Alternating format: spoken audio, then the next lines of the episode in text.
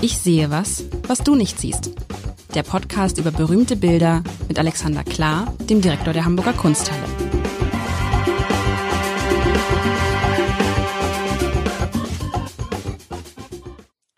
Herzlich willkommen. Mein Name ist Lars Heider und ich hatte mir von dir, lieber Alexander, vor einer Woche mal gewünscht, dass wir uns mit russischer Kunst beschäftigen, die ihr in der Kunsthalle habt. Und du hast mir ein Bild mitgebracht heute, wo ich sagen würde, von den Farben her, von den Farben her, weil das Gelb so dominant ist und auch so ein bisschen dieses Gelb-Blau, dieses, würde ich fast, würde ich fast sagen, schmuggelst du da gleich am Anfang was Ukrainisches unter? Was heißt schmuggelst? Ich beschreibe dieses Bild, äh, was auch ein Bild ist, was, was, was Freude macht, was so ein bisschen optimistisch stimmt obwohl es wahrscheinlich ein ganz ernsthafter Mensch ist, der darauf zu sehen ist. Also man sieht einen Mann, man sieht einen Mann, der im Halbporträt sozusagen, also bis irgendwie bis zum knapp über den Bauchnabel, der ähm, den Kopf so nach links beugt und den Kopf auf dem linken, auf der linken Faust aufgestützt hat und insgesamt so ein bisschen nach links fällt, also einen Anzug anhat, Hemd, weißes Hemd, rote Krawatte sieht man so durchschimmern. Ähm, und sieht aus, auch das noch, sieht irgendwie so aus wie so ein Boxer. Also hat so eine Boxernase, weißt du, die mehrfach gebrochen ist, auch relativ, relativ gut, kon äh, also so einen gut konturierten Kopf irgendwie mit zwei ähm, so ein bisschen asiatisch ausschauenden äh, Augen. Ähm, und das Besondere ist, dieser Kopf ist halt orange. Also die Gesichtsfarbe ist anders als bei den Händen, ist es so ein leichtes, na, nee, orange ist zu viel gesagt, so ein leichtes Gelb-Rot vielleicht. Ähm, sieht fast aus, auch ein bisschen was hat von, von so einem geschminkten Clown. Hintergrund ist dann orange, da fliegen so irgendwelche Blüten oder irgendwas fliegt da durch die Luft. Und er guckt so, er guckt nicht verschmitzt, aber er guckt auch nicht böse, er guckt fast so ein bisschen knuffig, finde ich so als würde er sagen, nun ist auch gut mit dem Bild, äh, mit dem mit dem Malen, freundlich irgendwie, optimistisch, irgendwie zupackend. Ja, vielleicht so erstmal die erste ein, ein, ein interessante eine interessante Art von Porträt, wo man nicht weiß, freut man sich, wenn man mit so einer gelben Gesichtsfarbe gemalt wird und so angemalt. Hast du schon was gesagt, Alexander, eigentlich heute? Nein. Ich habe vollkommen fasziniert zugehört. Tatsächlich ist es so, um dieses Bild bin ich immer ein wenig herumgeschlichen. Es ist immerhin von Sonja Delaunay Terk. Ähm, das heißt, eine, eigentlich ein ganz großer Name und auch noch eine Frau und hätte, die hätte schon viel früher dran sein können. Aber mit dem Bild hatte ich bis jetzt immer meine Schwierigkeiten, weil ich auch dieses Clowneske so ein bisschen im Vordergrund fand. Ich muss aber sagen, seit ich, seit du sprichst, blicke ich mit zunehmender Sympathie auf dieses Bild und denke, das ist ein unglaublich netter Mensch, der uns hier anguckt. Und das ja. konnte ich nicht sehen, ob dieser Farben. Man muss dazu sagen, was du nicht beschrieben hast, der hat auch noch Schweinchen, rosa Ohren. Das ist also alles nicht geneigt, einen auf den Anhieb erstmal, aber der Mann ist sympathisch. Ist sympathisch und allein schon deshalb sympathisch, finde ich, weil wann ist das Bild gemalt? 1908. Also geht man davon aus, dass es wahrscheinlich ein, ein wichtiger Mensch und kein Clown ist, weil er ja, also nicht nur, weil es 1908 ist, sondern auch, weil er einen Anzug anhat und weil er eine Krawatte anhat und weil er irgendwie, offensichtlich ist das aber jemand, der das mitmacht, der sich so malen lässt, der nicht sagt, ich bin hier der wichtige Kaufmann so und so oder Wissenschaftler so und so oder Dichter so und so, sondern mach mal. Ja, er gehört, das wissen wir, dem Freundeskreis von Solja Delaunay an. Es ist ähm, der Dichter Wladimir Chuiko. Also das äh, Bild heißt bei uns nur Bildnis Chuiko. Ich weiß nicht, äh, inwieweit ähm, das von der Sonja mitgegeben wurde, aber wir wissen, dass der ein Dichter war. Und Achtung, jetzt kommt äh, sozusagen der Aktualitätsgrad wird hochgeschraubt. Sonja Delaunay ist eine gebürtige Ukrainerin, geboren in, ich glaube, man spricht es Gradiesk, das ist so südlich von Kiew. Sie kam ja dann früh nach Paris, ähm, hat sich äh, dort im, im Künstlerkreis sehr schnell, sehr gut bewegt und hat dann eben äh, Robert Delaunay geheiratet, äh, war aber immerhin, war, war die ganze Zeit und auch in der Ehe eine eigenständige Künstlerin. Sorry, sowas kann man heute so gar nicht mehr so sagen. Ja, finde ich aber gut, dass du es gesagt hast und nicht ich. Sie war eine eigenständige Künstlerin, die zufälligerweise Robert Delaunay geheiratet hat. Mann, oh Mann, oh Mann, alter weißer Mann, kam wieder durch. Und jetzt, der Herr Chuiko ist ein ukrainischer Volksdichter und wir haben ja so ein bisschen, du hat, der Auftrag war ja russisch und ähm, Karin Schick, die zuständige Sammlungsleiterin, grinste mich freundlich an äh, übers Telefon, sagte, ich hätte noch was viel Schärferes für dich. Ich habe nämlich russisch-ukrainisch. Und eigentlich sind wir jetzt ja gerade dabei, herauszufinden, dass Russland und Ukraine nun wirklich eigentlich verschwisterte Staaten sind und umso mehr wundert ein, wie irgendjemand dazu kommen kann, hier mit Gewalt irgendetwas festsetzen zu wollen, was ja kulturell schon längst festgesetzt ist. Das war ein ukrainischer Kreis in Paris, der aber natürlich russisch-ukrainisch sprach und auch mit den Russen äh, genauso verkehrte wie mit allen anderen auch. Und das Bild selber ist ein fantastisches Bild der Fauve-Zeit, also der wilden Malerei. Das ist eben wie heißt, wie, heißt, wie heißt die Zeit? Les Fauves, die Wilden, äh, war, okay. glaube ich, ähnlich wie bei den Impressionisten nicht positiv gemeint, als die ersten das gesagt haben. Die malen ja wie die Wilden, im Endeffekt. Das ist ja so ein bisschen wie Bad Painting in den 80er Jahren. Die Fauve war so eine Gruppe, die dann auch die École de Paris geformt hat, also die Pariser Malschule. Und da waren natürlich alle möglichen auch Nicht-Franzosen drin. Ähm, das ging ja naja, Picasso gehörte nicht direkt dazu, der entwickelt sich daraus. Aber es war so eine ganze Gruppe um 1900, die wirklich so parallel zum deutschen Expressionismus Farbe als das absolut wichtigste Element des Bildes etabliert haben. Vor Form, vor Inhalt, vor Narrativ. Und tatsächlich, wenn man sich das gleiche Bild vorstellt, ohne die Farben, ja, ist ganz nett. Also mit normalen Farben aber das macht den Unterschied, ne? dass er dieses, dass er so geschminkt wirkt. Also auch die Augen sind ja so orange geschminkt, die Nase hat so ein bisschen orange Absetzung, die Lippen sehen aus, als ob da Lippenstift drauf ist. Und das, man kann das auch böse, man kann sagen, das ist clownesk. Ganz ehrlich, das, äh, der Kopf hat auch so ein bisschen was, ja, was Affiges, aber offensichtlich bewusst, oder? Ja, naja, es ist aber interessanterweise keine Maske. Ganz oft gerinnt ja in dieser Zeit das das Gesicht zu einer Maske, aber das ist ja ein ganz lebendiges Gesicht, was ja auch wirklich durch den Mund, der eben so ein bisschen unregelmäßig dieses, was du vorhin beschrieben hast, dieses jetzt lass mal Schluss machen damit, so ein, irgendwas zwischen Schmunzeln und Langeweile. Die Augen, die so ein bisschen, sag mal, in die Breite gezogen, ähm, mandelförmig wirken. Die Augen sind ja per se nicht schön, aber die Unregelmäßigkeit macht sie schön. Und was du auch beschrieben hast, diese Nase, die wirkt, als hätte er vorne eins drauf bekommen. Das macht aber ein fürs, auf den zweiten Blick ist das so ein sympathisches Gesicht. Auch ja. die Geheimratsecken oben da, das könnte ja vampirisch oder dämonisch, dämonisch ähm, sein. Und wie gesagt, auch die Schweinchenohren und alles zusammen fügt sich aber plötzlich zu einer Charakterstudie in Farbe. Und der aber Mann ist ein guter Charakter. Ja, offensichtlich, aber sagt mir das jetzt eigentlich was über den Mann aus? Einerseits schon, er hat das mit sich machen lassen, ne? Ich würde sagen, äh, wir kennen ja seine Dichtung nicht. Ich kenne sie nicht. Ich weiß auch nicht, wie sehr er äh, äh, ähm, ukrainischer Volksdichter ist. Aber wir nehmen mal an, dass die Tapete im Hintergrund mit diesen Blümchen, die, die du auch beschrieben hast, dieses sehr rötliche Orange und dann blau und gelb und grüne ähm, Ornamentik dahinter, die aber sehr bewegt ist, lässt darauf schließen, dass das vielleicht ein, ein Kommentar Sonja Delaunay's auf dessen ähm, Poesie oder auf dessen äh, Schriftstellerei ist. Und auch diese Nachdenklichkeitsgeste, die kennen wir ja seit Rodin. Der Denker sitzt ja und hat seinen äh, Arm, in dem, seinen Kopf im Arm, aber die Hand greift zum, ähm, äh, zum Jackett, als ob sie in dieser Napoleon-Geste im Jackett verschwinden wollte, oder? kann auch, es ist, es ist diese, diese Geste, um sich das vorzustellen, ist es ein bisschen die Geste, äh, ruf mich an. Weißt du, wenn du jemanden mit den Händen gestikulieren willst, ruf mich an, dann ist ja. es auch so, dass man so die Hand so ranführt. Ich finde so, ich finde es wirklich so interessant, dass dass sozusagen diese Farben, die auch in, in der Geschichte der Ukraine ja eine Rolle spielen, also das Orange, die orangene Revolution, das Gelb und dann das Blau, dass das hier auftaucht. Das ist das ja. Zufall oder ist es äh, weil die, wir reden davon nochmal, die Künstlerin ist eine Russin. Nein, nein, sie ist also, auch Ukraine, okay, Ukrainerin, okay. Wir die, eigentlich sind ja die, die, aber es scheinen ja die Grenzen fließend zu sein und ähm, das ist ja das, was, was die Welt erstaunt. Ähm, wie kommt da überhaupt eine Armee dazu einzufallen, wo die doch ein, einander recht zugewandt sind? Der mhm. einzige mhm. Unterschied ist, dass die Ukrainer gerne ein bisschen mehr Freiheit hätten. Die wollen halt keine gelenkte Demokratie.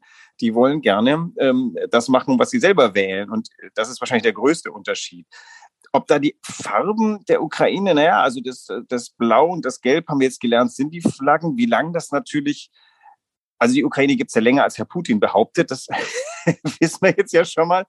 Ähm, wann aber natürlich Nationalfarben gebildet wurden und wann einen, ein ukrainisches Selbstbewusstsein entstanden ist, vermag ich jetzt nicht zu sagen. Dazu bin ich in deren Geschichte noch nicht eingestiegen. Und dafür, worüber wollen wir auch nicht sprechen. Wir wollen über dieses Bild sprechen, was wirklich, es macht einem irgendwie gute Laune. Ne? Es ist irgendwie so, da sieht man mal, was man mit Farbe alles erreichen kann und auch, und das ist mir, fällt mir ja immer häufiger auf, und darüber würde ich gerne mit dir sprechen, mit dem Thema Symmetrie und Asymmetrie.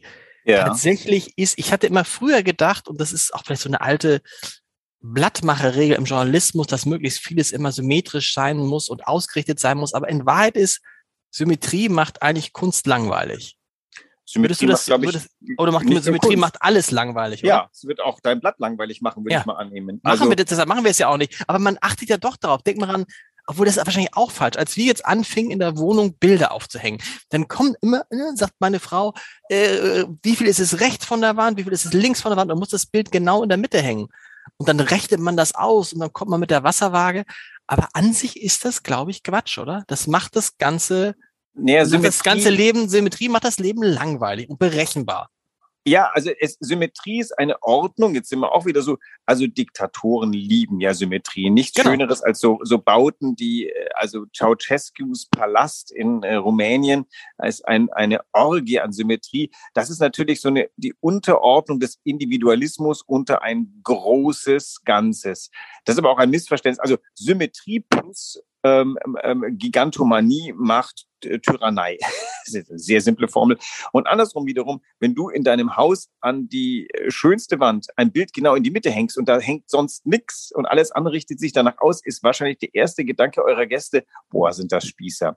Wenn du aber zum Beispiel links einen Schrank hinmachst und dann irgendwie die Mitte zwischen Schrank und Fenster ausmachst und das dann symmetrisch machst, will heißen, also eine Symmetrie in einer Nicht-Symmetrie, dann äh, hat der Raum möglicherweise sofort ein fantastisches Feng Shui. Und ich vermute, das ist das, worauf deine Frau hinaus will. Also die Abstände sollten schon stimmen oder sollten definiert und erkennbar sein, aber es muss nicht wahnhaft genau in der Mitte des, der Wand hängen.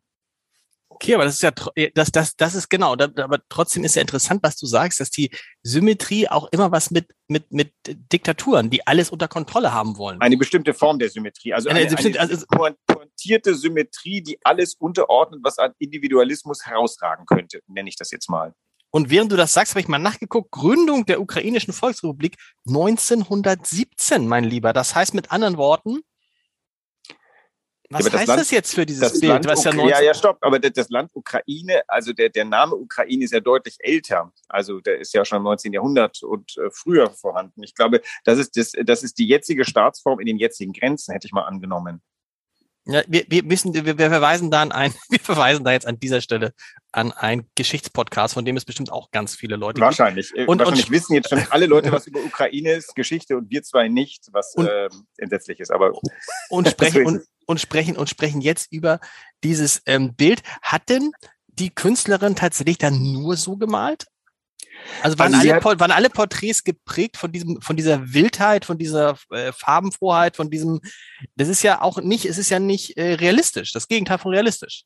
Es ist aber lebendig zum Beispiel. Lebendig ist es, glaube, das stimmt was ich vorhin assoziiert habe, dass der gehört ja zu so einem Freundeskreis, so, nenn es mal Bohème oder intellektueller Freundeskreis. Da waren ganz viele Freunde und Bekannte, Franzosen, Russen, Ukrainer, Deutsche, sehr viele Deutsche.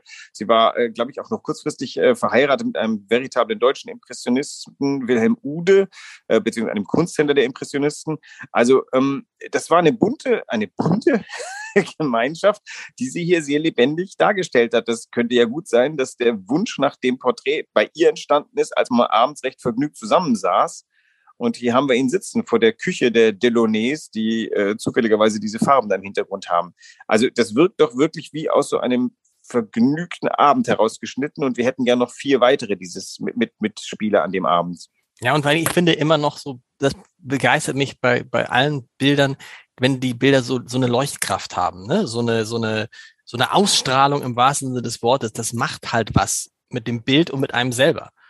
Auch ist, die, ne? die, ja, die Kontraste sind, glaube ich, auch etwas, wo, wo man glücklich wird. Du hast ja am, im Bereich des Körpers oder der Jacke oder des Jacketts Blautöne, die so bis ins Ultramarin hinüberschwenken und dem gegenüber diese knalligen Kontrast zu dem Orange der Tapete des Hintergrunds und dann im, im Bereich, das Gesicht hat ja eine vollkommen andere Hautfarbe als seine Hände. Seine Hände changieren zwischen blau und rosa. Sein Gesicht hat diesen überwiegenden Gelbton, der aber bestimmte Schattenpartien wahlweise blau oder die Schatten um die Augen herum rot. Und trotzdem ist es nicht dämonisch oder clownesk, jedenfalls nicht aufs zweite Mal hingucken. Wenn man als erstes in den Raum reinguckt, wirkt das wirklich so ein bisschen wie ein Clown. Aber wenn man wenn man sich äh, äh ermannt hat und sich davor stellt, äh, auf einmal beginnt dieses Bild ein ganz anderes Leben zu führen. Spielt es eine Rolle, dass es ein Dichter ist? Damals, damals ja, heute nicht. Äh, für uns nicht. Überlege mal, dass wir äh, äh, zu Sonja Delonis Bekanntenkreis hätte Richard Demel gehört und wir Hamburger wissen nun davon und würden, wir würden es ganz anders konnotieren. Jetzt wäre in diesem Podcast vielleicht tatsächlich heute mal ein, eine Ukrainerin gefragt gewesen, die mit uns diskutiert und wir hätten massenhaft was darüber gelernt. Ähm, das ist ja auch, wie gesagt, wie immer bei dem Podcast, wir wollen das Bild zum äh, Anlass nehmen, Dinge kennenzulernen und erstmal zu besprechen. Also niemand hindert uns und unsere Hörer hinterher loszugehen und alles Wissen der Welt anzusammeln über dieses großartige Bild, davor in die Kunsthalle kommen und es kurz an der Wand angucken. Es hängt gegenüber von Picasso, äh, hat also eine gute, gute Heimat gefunden. Oh, interessant. Warum hängt das? Oh, hatten wir Picasso, hatten wir Picasso schon mal im Podcast? Ja, hatten wir schon. Hatten glaube schon? Ich glaube schon. Ich habe das Gefühl, du erhältst mir. Aber warum? Das ist interessant. Äh, warum hängt dir das Bild jetzt direkt gegenüber von Picasso? Hat das irgendeinen Grund? Ist es Zufall? Weil auch weil auch Picasso, wir ein Picasso-Porträt haben und du hast im Endeffekt so ein bisschen die Bohème oder die intellektuelle Gesellschaft von Paris um 1900, 1910 herum da versammelt. Das ist ja auch so ein bisschen ein, Paris zehrt ja bis heute von diesem Ruf der intellektuellen Lebendigkeit, der künstlerischen Lebendigkeit, das Schrecklichste, was Paris ja passiert ist, ist der Einmarsch der deutschen Truppen 1940, mhm. denn damit verlor es seinen Status als Welthauptstadt der Kunst und äh, gerissen hat äh, New York ihnen das abgejagt, wobei das stimmt nicht ganz. Die, die größten Darsteller der, des, ähm, des Pariser Kulturlebens, zu denen zum Beispiel der äh, Max Ernst gehörten, haben gesagt, in New York wird nie eine Kunstszene entstehen, weil da gibt es nämlich keine Cafés und ohne Cafés kann keine Kunstszene ähm, bestehen. Hatte nicht ganz unrecht gehabt. Aber das ist eben so diese, diese äh, äh, künstlerische Gruppe, die in Paris ein gutes Leben gelebt hat und ein produktives Leben gelebt hat. Und der Herr Chuiko wird wahrscheinlich wichtige Dinge ähm, verfasst haben. Das Bild ist wie groß in Wirklichkeit? Äh, schon groß, also es hat äh, 55 Zentimeter in der Höhe, 46 in der Breite, also das steht schon sehr vor dir ich bin irgendwie total, das ist so ein Bild, was ich mir sofort ins Wohnzimmer hängen würde, aber du leistest mir auch diesmal wahrscheinlich nicht aus. Ähm, das ist ein Bild, vor dem man, man, man bleibt so stehen und man, man mag es sich so, so gern so lange betrachten, aber eben auch, weil der Herr so guckt, wie er guckt. Ich würde zu gern mal wissen, ich suche das gerade schon, wie der in Wirklichkeit ausgesehen hat. Ja, es gibt also, nichts zu ihm. Es also gibt ganz nichts, so schlecht ne? habe ich jetzt nicht recherchiert, aber es ist wirklich schwer, Herrn Trico kennenzulernen. Vielleicht meldet sich jetzt jemand und du kannst dann das Podcast noch als Seitenlinie über ukrainische ähm, ähm, Poesie machen. Also der, der besondere Moment ist gerade dieser Moment. Du, du hast das Gefühl, du bist, es hält dein Gegenüber mitten in einer, in einer Diskussion inne. Und ich glaube, das ist das, was den Reiz dieses Bildes macht. Du hast das Gefühl, du betrittst den Raum in einem Moment, der jetzt aber eben schon 118 äh, Jahre her ist. Ja, und du erfährst halt was über den Menschen, finde ich. Weißt du, also das ist ja schon jemand, der so ein bisschen, wenn man nur das rein äußerliche, das körperliche sieht, ist das ja ein eher grobschlächtiger Mensch. Weißt du, was ich meine? Also ja. großer Kopf, ganz kurze Haare mit vorne so einer, mit so einer, mit so einem Zacken drin, so einem komischen Kinnbart, ja, irgendwie auch massiver Körper und so. Und dann denkst du, oh, irgendwie, du würdest ihn nicht, wenn du ihn so sehen würdest, hättest du vielleicht das Vorurteil, dass, ob das jetzt ein Intellektueller ist, weil der so kräftig aussieht. Ne? Heute, wenn man denkt, oh, das ist irgendwie so ein Bodybuilder vielleicht. Ja. Oder eben Boxer mit der, mit der dicken Nase.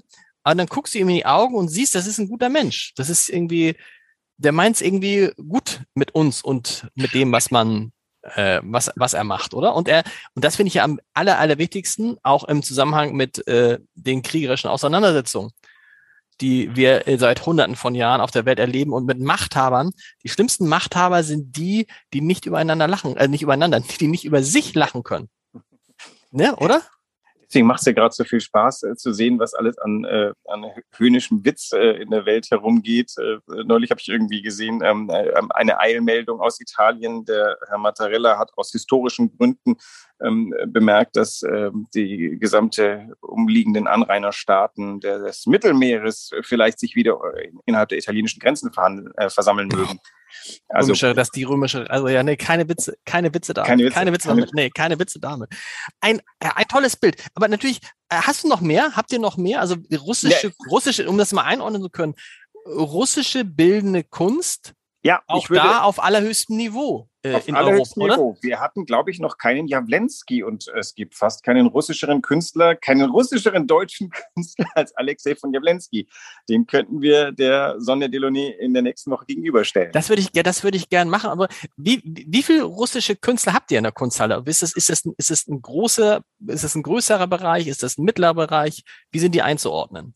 Also was uns tatsächlich ein bisschen fehlt, was ich gerne hätte, wäre vor allem Künstler aus dem 19. Jahrhundert. Da haben wir nicht besonders viele. Wir haben aber im, im Expressionismus hier die Sonne Delaunay, okay, Ukrainerin. Wir haben den Alexei von Jawlensky. Ich muss mal kurz überlegen, äh, wer mir da noch einfallen würde. Aber es ist kein großer, es ist nicht so, dass wir eine, wir haben keine russische Malereisammlung, falls du darauf hinaus äh, fragst. Und was prägt die, die klassische russische Malerei? Also sagen wir überhaupt, die russische Kunst des ähm, 19. Jahrhunderts ist ja zum einen geprägt aus dem Westen und dann geprägt von der Emanzipation vom Westen. Jetzt muss ich sagen, ich als Musiker könnte dir deutlich mehr erzählen nächste Woche, wenn du möchtest, über was in der Musik passiert ist. Nämlich ein fantastisches Erlebnis, dass russische Komponisten sehr genau hingehorcht haben, was im Westen passiert ist und dann eine fantastische eigene Komponierweise erfunden haben. In der Malerei war das nicht ganz so. Also es gibt Ilya Repin, den haben wir leider nicht an der Kunsthalle. Das ist sozusagen der führende ähm, ja, Historienmaler der realistischen Schule. Das ist schon was ganz was Eigenes. Das gibt es nicht in Frankreich, gibt es nicht in England, gibt es nicht in Deutschland. Und um ihn herum entsteht tatsächlich eine große russische Malerschule, die sich der Geschichte widmet. Natürlich auch der eigenen Geschichtskonstruktion in Russland. Und dann kommt eben der Expressionismus, wo, wo im Falle von mehreren Künstlern die Russen eigenständiges beitragen. Aber das Ganze geht natürlich dann sofort mit der Revolution 1905 und 1917 dann den Bach runter. Und hier, die, diese Ukrainer, vermute ich mal, fanden sich 1908 ja in einer guten Gesellschaft von vielen Aristokraten, die nach dem ersten Schwung äh, 1905 äh, schon mal geschaut haben, dass sie das Weite suchen. Und spätestens 1917 war Paris und Berlin ja voll von russischen Emigranten, die vor der Revolution geflohen sind. Auch das natürlich so eine Art ähm, äh, äh, Wiedererlebnis. Jetzt äh, verteilen sich ukrainische Flüchtlinge über Europa. Immer diese der Krieg, der also eine Bugwelle von von Menschen vor sich herschiebt. Und es waren damals ähm, kluge, ausgebildete akademische und es wird heute so sein, wobei es trifft alle Bevölkerungsschichten, würde ich mal sagen. Und wir, wir stehen immer irgendwie fassungslos da, auch, auch wir, die wir uns ja mit, mit, mit äh, wenn wir uns jetzt mit Bildern beschäftigen und daraus ableiten, wie das Leben einmal früher war, und dann denken wir immer, ach gut, dass wir diese Phase überwunden haben anhand der Bilder. Und plötzlich das haben wir nicht. stellst du fest, nee, wir haben sie gar nicht überwunden. Ja. Es hat sich eigentlich im, im, im, es hat sich im Kern gar nichts geändert, ob du nun 100 Jahre, 200 Jahre oder 300 Jahre zurückblickst. Das ist das, was mich, wo ich denke manchmal, das gibt's doch gar nicht, dass wir überhaupt nicht vorankommen. Also wir glauben, wir sind aufgeklärt und sind es nicht. Nein, und, und es gibt so entsetzliche Déjà-vus, wo man sich überlegt, was wäre, wenn wir jetzt Ukrainer wären? Würdest du an deinem Platz aushalten, weil du sagst, ich muss mhm. Zeitung machen bis zur letzten Sekunde oder ich bringe meine Familie in Sicherheit? Oder würde ich mit meiner Familie sprechen und sagen, wir bleiben hier, ist unser Land und wir verteidigen es bis zum letzten. Das ist, ähm, und das hat man gedacht, das muss nur, solche Entscheidungen hat man im 19. Jahrhundert fällen müssen. Nein, das müssen Ukrainer heute fällen, diese Entscheidung. Und das ist bitter, bitter, bitter schlimm. Bitter stimmt. Nächste Woche gucken wir uns dann mal einen, einen russischen Künstler an und sprechen über, über die russische Seele, von der so viel immer die Rede ist und vielleicht auch über, warst du mal in Russland? Ich war noch nicht in Russland, ich war knapp davor jetzt. Ich wäre Ende, Ende März nach St. Petersburg gefahren. Ah, tatsächlich, warum? wir planen eine große Ausstellung mit der Eremitage in St. Petersburg zusammen. Und jetzt stehen wir da und fragen uns, was ist das Richtige zu tun? Während Krieg geführt wird, wollen und können wir natürlich nicht eine Ausstellung planen mit äh, Russland. Auf der anderen Seite, wir wissen, dass die Kolleginnen und Kollegen in Russland sehr, sehr kritisch dem Krieg gegenüberstehen und wir möchten sie gerne unterstützen dabei. Und die tun das unter ähm, nicht gerade Lebensgefahr, aber unter Gefahr im Gefängnis zu landen, was, glaube ich, nah an Lebensgefahr geht. Und das ist gerade sehr, sehr schwierig für uns, weil das sind lauter nette, kluge Kollegen, die alles andere als äh, Anhänger eines putischen, ähm, gelenkte Demokratiesystems sind. Und wie sich dazu stellen, ist ähm, eine schwierige Entscheidung. Wir hören uns nächste Woche. Bis dahin. Tschüss. Bis dahin.